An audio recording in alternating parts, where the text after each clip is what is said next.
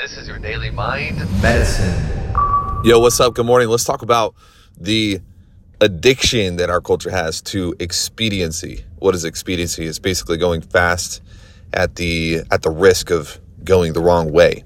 Uh, when we first start out, we are blessed with the wealth of time, but we have the liability or penalty of uh, stupidity. Is probably the best way to call it. When you're when you're a kid when you are just getting started, you have the time, but you do not have the wisdom. And then later, as you progress through life, hopefully, some people are just old idiots, but hopefully you develop wisdom. And you develop wisdom through getting beat up, through having to learn through failure, through experiencing other people's failure, through through challenges. You you wisdom is the application of lessons. And the only way we get lessons is typically through challenge. So as we as we progress through life, we accrue wisdom and we begin to run out of time. The greatest gift you can have is learning at an early age when you have plenty of time how to acquire wisdom. The second greatest gift that you have is being able to utilize your wisdom before you die.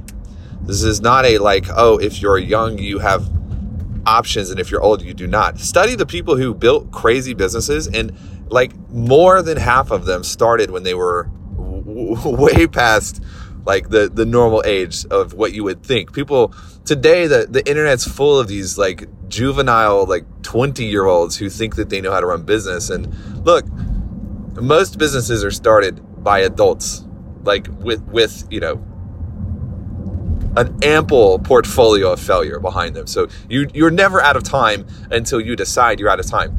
But the the thing I want to challenge today is this obsession with expediency. Like you're moving so quickly, and people feel like they have to achieve their goals tomorrow. I want to remind you because I'm reminding myself that you have time this seems to be a theme that comes out all of the time, like everywhere. It's better to do it right and slow than do it fast and incorrect. If you do it incorrectly, you have an illegitimate business. It doesn't matter if you make $200,000 a month or a million dollars a month or $500,000. It doesn't matter what your size is if you're illegitimate. And the definition, if I can just program this definition of illegitimacy, is something done the wrong way. Period. Now, I'm not trying to get fear in your life where you don't want to move forward. I think that we're beyond that at this point, you and me. If you're just hopping in, brand new, this is your first daily mind medicine. Hey, welcome to the club. Welcome to the crew. I'm going to slap you upside the head sometimes, but what I want to more more than anything, what I want your takeaway from this to be today is what is the right way to do this? What is the most appropriate way to do this and disconnect yourself from this obsession with expediency and speed and record setting. I get it. I get it. It's the human nature, it's the human draw. It's to do things faster than everybody else. But if you build the tallest building the fastest way and then the building falls over and collapses, you're an idiot. If you're going to build something tall, you better build it the right way. That starts with foundation. The first year of building a tall building is buried beneath the ground.